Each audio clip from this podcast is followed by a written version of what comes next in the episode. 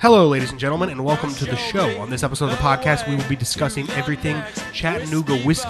We'll go through the history of the distillery, current news, and of course, our personal favorite aspect of the show, the tastings. With me, as always, is my intrepid and brilliant co-host, Andy Kleschick. Andy, how are you doing today? You know, not too bad. I mean, I had a good Thanksgiving, got a little bit burned from smoking the turkey, but not too bad.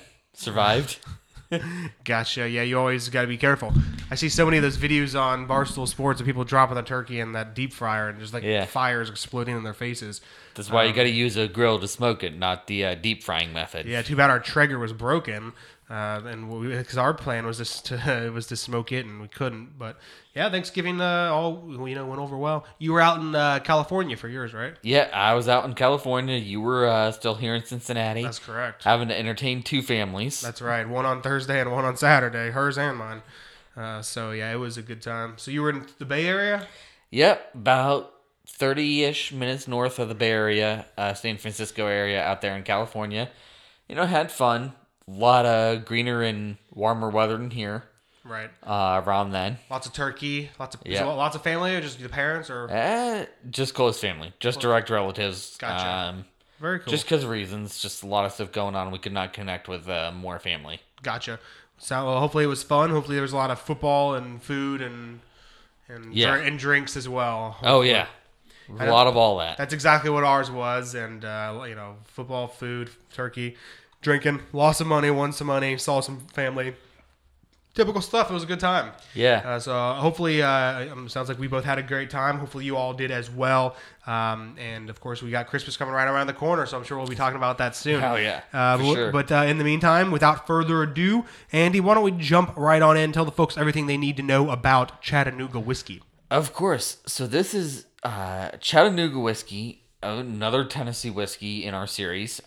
Technically, they classify themselves as a Tennessee bourbon, not a Tennessee whiskey, like Jack Daniels and a few other notable Tennessee whiskeys do. Yeah. At least on their labels, they do that.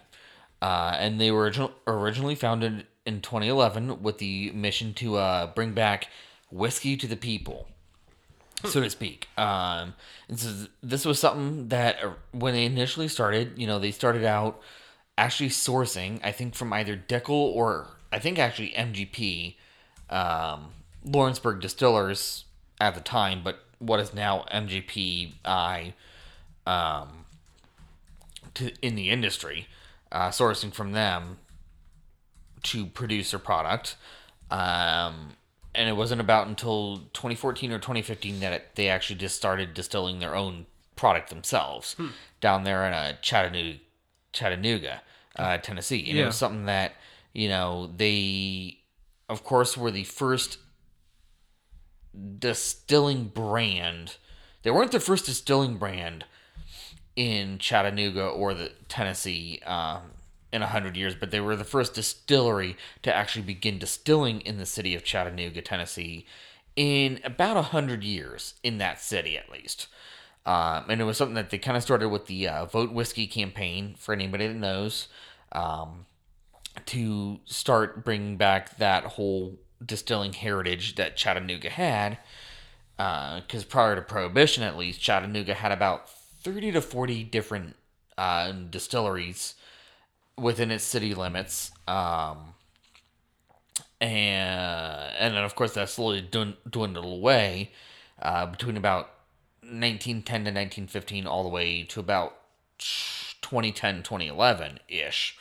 Timeline when Chattanooga whiskey came along, and as I mentioned, it was something that they started in order to try and get their home county, Hamilton County, Tennessee, to legalize distillation, because after the federal prohibition ban was legalized in I think 1933-ish. There's only about 3 counties that were allowed where you were allowed to distill whiskey or just anything in Tennessee. Lincoln County, which of course is famous for Jack Daniels, and then two other counties, one of which is famous for George Dickel, or what is now George Dickel, at least. And it was about, they started that campaign in 2010, 2011, and then it was about 2014, 2015 that campaign was successful in actually getting 41 or 38 additional counties, to bring the total to 41 counties in Tennessee, allowing the legal distillation of whiskey or any other liquor. And of course, that was something that really, it wasn't until about 2009 that, most counties kind of were allowed to just do some distillation or brewing of beer, things like that. But it really wasn't until about that 2014, 2015 period, I think, that really those 41 counties in total could distill and everything. Okay. And of course, before we go any further, yeah, something very important we thought here. Sir, I forgot. Cheers. Salute. So, it's something, yeah, it's very good.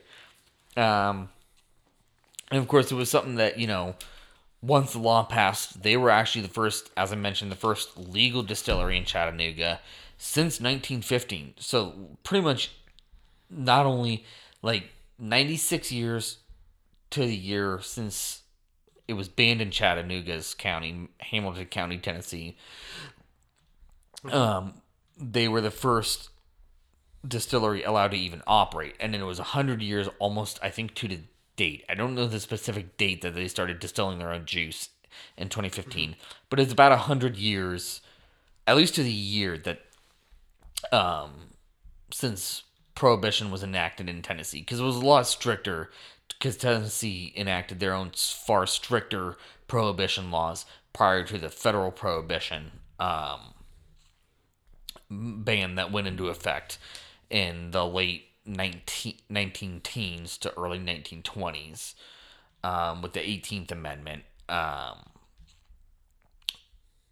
It was something that, they were the first one in the Chattanooga city limits to start distilling again in 100 years. And it was something that, they first opened their doors in about 2011-ish, as I mentioned, on their first distilling operations within the city limits. And then it was about 2015 or 2016, then they opened up their second Whiskey Riverfront Headquarters, where they have their lounge and some of their experimental distilling, everything that they do there.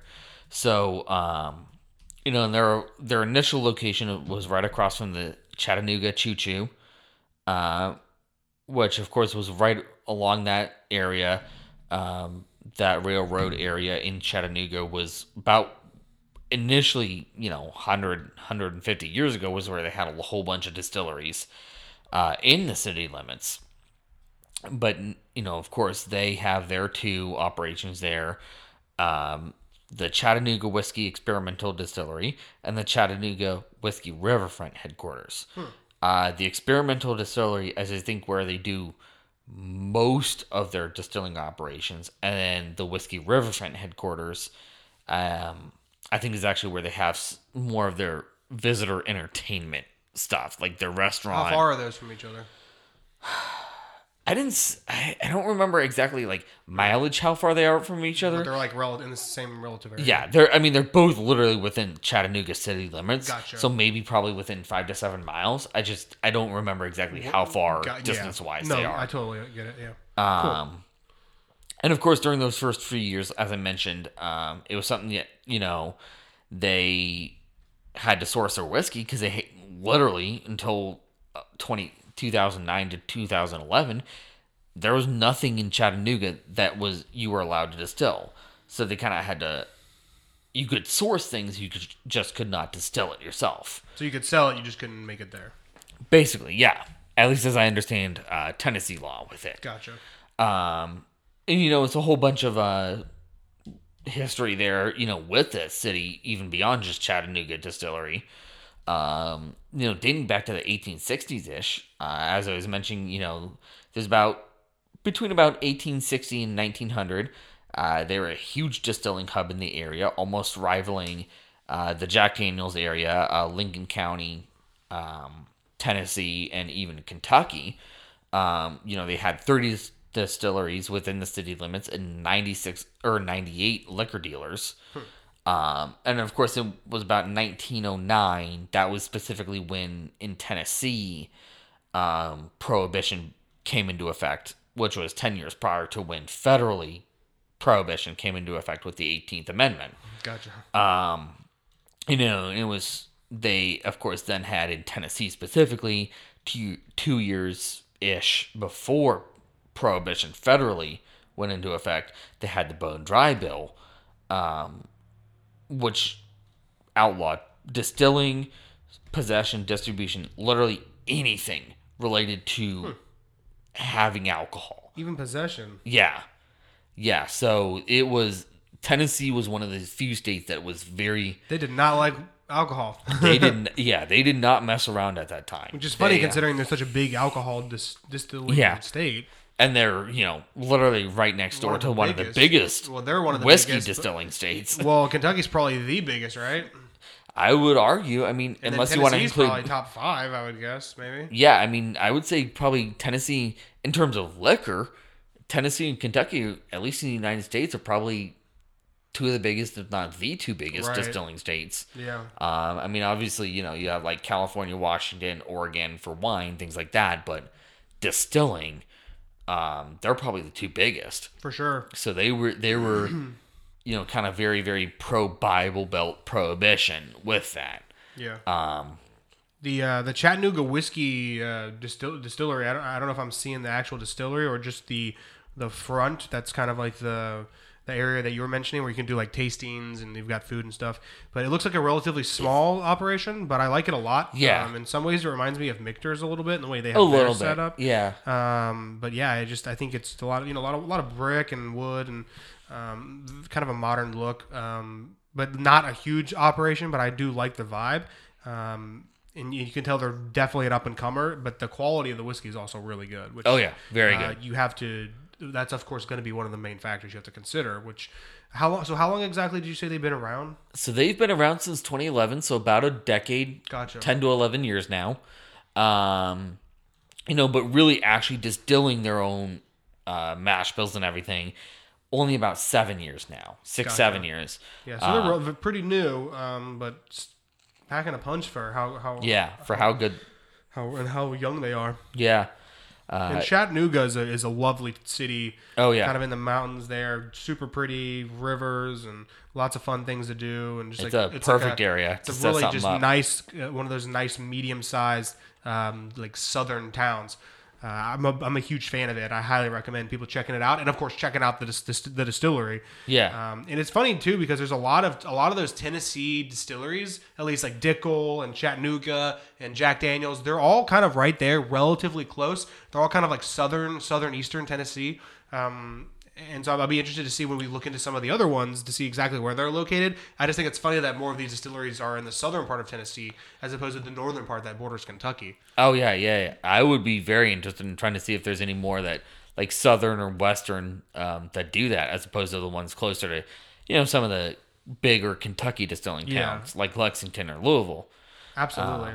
You know, of course, it's something that, you know, they very much, being a bourbon, they follow a lot. Or classifying themselves as a bourbon, they follow a lot of what Kentucky does. You know, they're a 3-grain, but kind of 4 different ways they do it. Mash bill of 75% yellow corn, 25% malted grains, being split between malted rye, and then 2 different variations of a malted barley, both caramel and honey malted barley, and then they end up doing a temperated method distilling where they control basically as much as they can over a 7-day period, control the temperatures within the mash bill and distilling wort to distill it.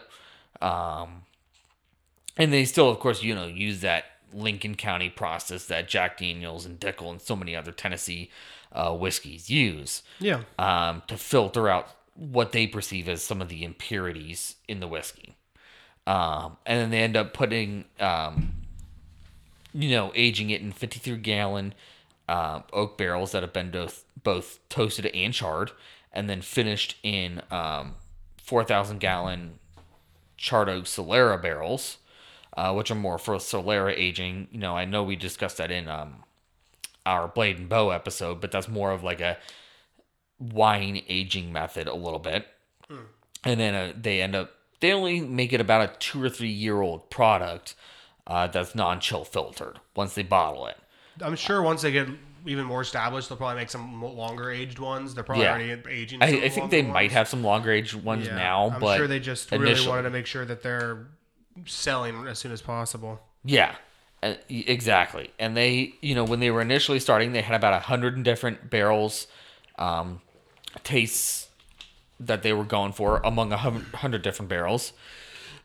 Nice. And it was barrel number 91 that they kind of decided on. They were like, this is the best taste out of all 100 barrels. So we want to try and, as best as we can, replicate that within our end product going forward. And so, of course, that is now within a whole bunch of different products that they offer. Their cask strength 111 proof, which is an unfiltered barrel strength product. The 91 proof Solera barrel finished, which is the one we're trying today. Yep. Of course, all their different single barrels that they have, a 99 proof rye, and then a bunch of different experimental batches and finished batches that they've tried, among others. So, I think that's about everything about the history, the last decade of history that's Chattanooga whiskey is going on. I'm excited for the future. Perfect. And I'm excited to give this one a taste. Absolutely. Yeah. All right, folks, get yourself a glass poured of the 91 proof Chattanooga whiskey, and we're going to go ahead and do the tastings. All right, folks, we have a glass poured now of the Chattanooga Whiskey 91 proof, and so we're going to dive into our tastings here, and of course, as always, we're going to start with the nose. Kind of a light nose to me. It's very light. Yeah. I don't think it's very complex at all, actually. I'm not getting a ton of notes from it. Yeah. The nose is not super, super complex on this one. Yeah. But not like in a bad way, not complex, to me at least. No. I mean, there's just, again, it's not necessarily a bad thing. I just am not noticing a lot there. I'm getting a little bit of brown sugar. I'm getting some of that malted, some notes of that, the notes you get in those malted whiskeys. But other than that, that's kind of all I'm picking up. Yeah, that's about it. Maybe some of those baking spices along with the brown sugar. But other than that, exactly right, not much. Cool. Let's go ahead and check out the palate.